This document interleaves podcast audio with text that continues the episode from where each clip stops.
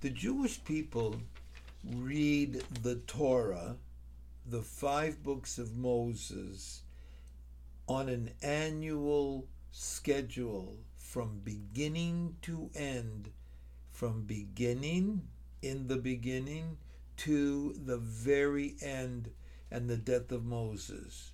The five books of Moses, our Torah, are divided into smaller sections, which we call a parsha. We have to get all the way through all five books every year. There are sections of the Jewish world, parts of the Jewish world, that now read one third of each week's parsha section every year. So we are on a triennial cycle, meaning we read all of the text over three years, but we always go through the same cycle year after year. I'm explaining that because the last few weeks we have been we have been reading from the section in Exodus that tells about the freedom of the Jewish people from slavery in Egypt, the parting of the Red Sea or the Sea of Reeds and the walking across followed by the drowning of the Egyptian army chasing after the children of Israel, and then the giving of the Ten Commandments at Mount Sinai. This week, this very week, we start to read all the laws that the Jewish people are expected to obey and observe in order to make the world a better place. That's what the whole idea of the Ten Commandments and all of the other commandments are all about. The Jewish people accepted a challenge at Mount Sinai, the commandment, the the um, covenant, if you will, with God, with Hashem, to repair the world, to pursue justice, and to love our neighbor as we would ourselves.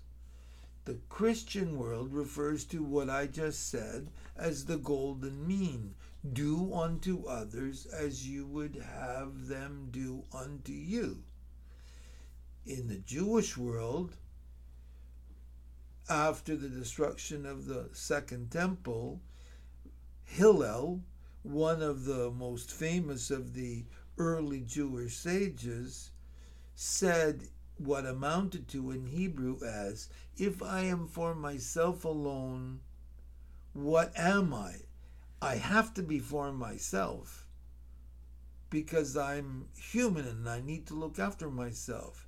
But if I only look after myself, what am I? So, what does that really result in? The whole purpose is for us to see the rest of the world, human and animal and plant, kingdoms, not as our domain to rule over, but to share and to work towards the betterment of our world. In order to love someone else as we would love ourselves, we have to be empathetic we have to be able to see the world through the eyes of the other person. How do we develop empathy? What does it look like in school? Because I used to tell my students, my teachers in training, classes that we become better teachers when we can see the world through the eyes of our students. Because when we do that, we give our students dignity, we give them confidence, we show them that they matter. So, how do we develop that empathy? What does it look like in the classroom, in any classroom? Well, first of all, it involves understanding when a child comes through the door and doesn't want to look up and throws their books down on their desk and pushes their way around outside, that there's issues there, that we have to try and understand what makes them so upset and what can we do to help them it matters, for instance, when they introduce themselves to one another. I used to go through an ex- exercise at the beginning of every year and make sure I could pronounce the names of my students, first and last names, correctly. Because if I mispronounce their names, it's a, it's a message of I don't care enough to say it properly and I would ask them how they wanted to be called. You know, there are lots of kids that are Daniels, but they don't want to be called Daniel, they're Dan or Danny. And Christopher can be Chris or Christine or Chrissy or all of those different variations. And I would tell my students, How do you want me to introduce you? How do you introduce yourself to someone else? outside. And that's the way they want to be called. We have to acknowledge the other, the otherness. Another way is to provide our students with experiences that enable them to look into the world around them and look at the world and see what the problems are. We should be talking about issues that are are are happening in our community, in our uh, neighborhoods, in other families in the school, and helping the students understand how they can help another person. I used to try to read books to my students that would help them understand another part of the world. Unfortunately, this week, which by coincidence included Holocaust, uh, International Holocaust Memorial Day, also included the banning of a book that is written from the point of view of someone whose family members were victims of the Holocaust. And the parents in this community found that they wanted that book to be withdrawn from the library. It's not the kind of book that you would read aloud to a whole class. But there are students who are curious and want to understand the experiences.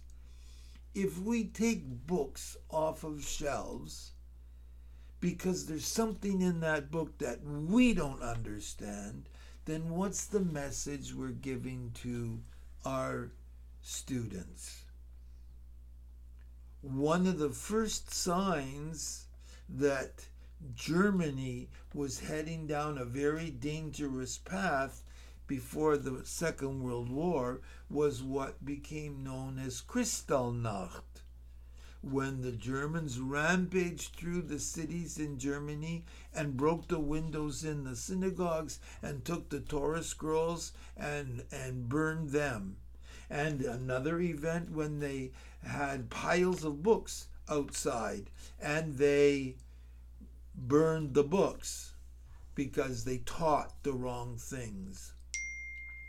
those only send messages of not tolerating, not understanding, not showing empathy.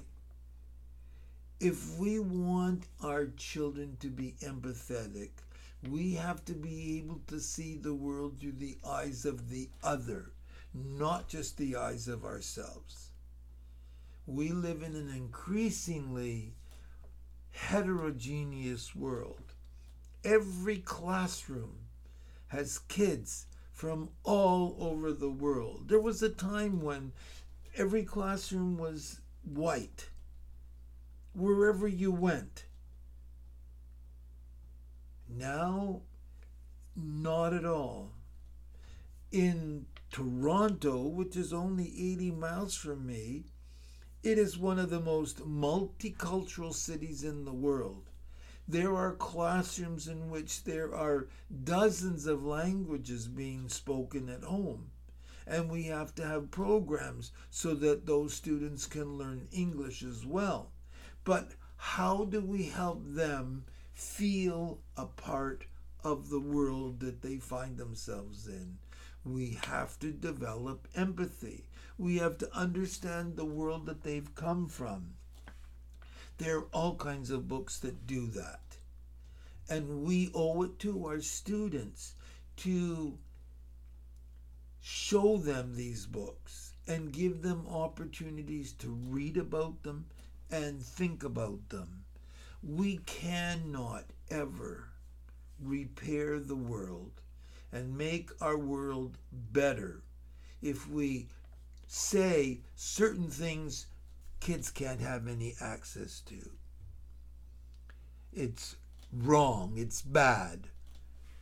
You don't have to give everybody access to the same thing, but by the same token, you don't need to eliminate access one of the most popular books ever written Harper Lee's book, To Kill a Mockingbird.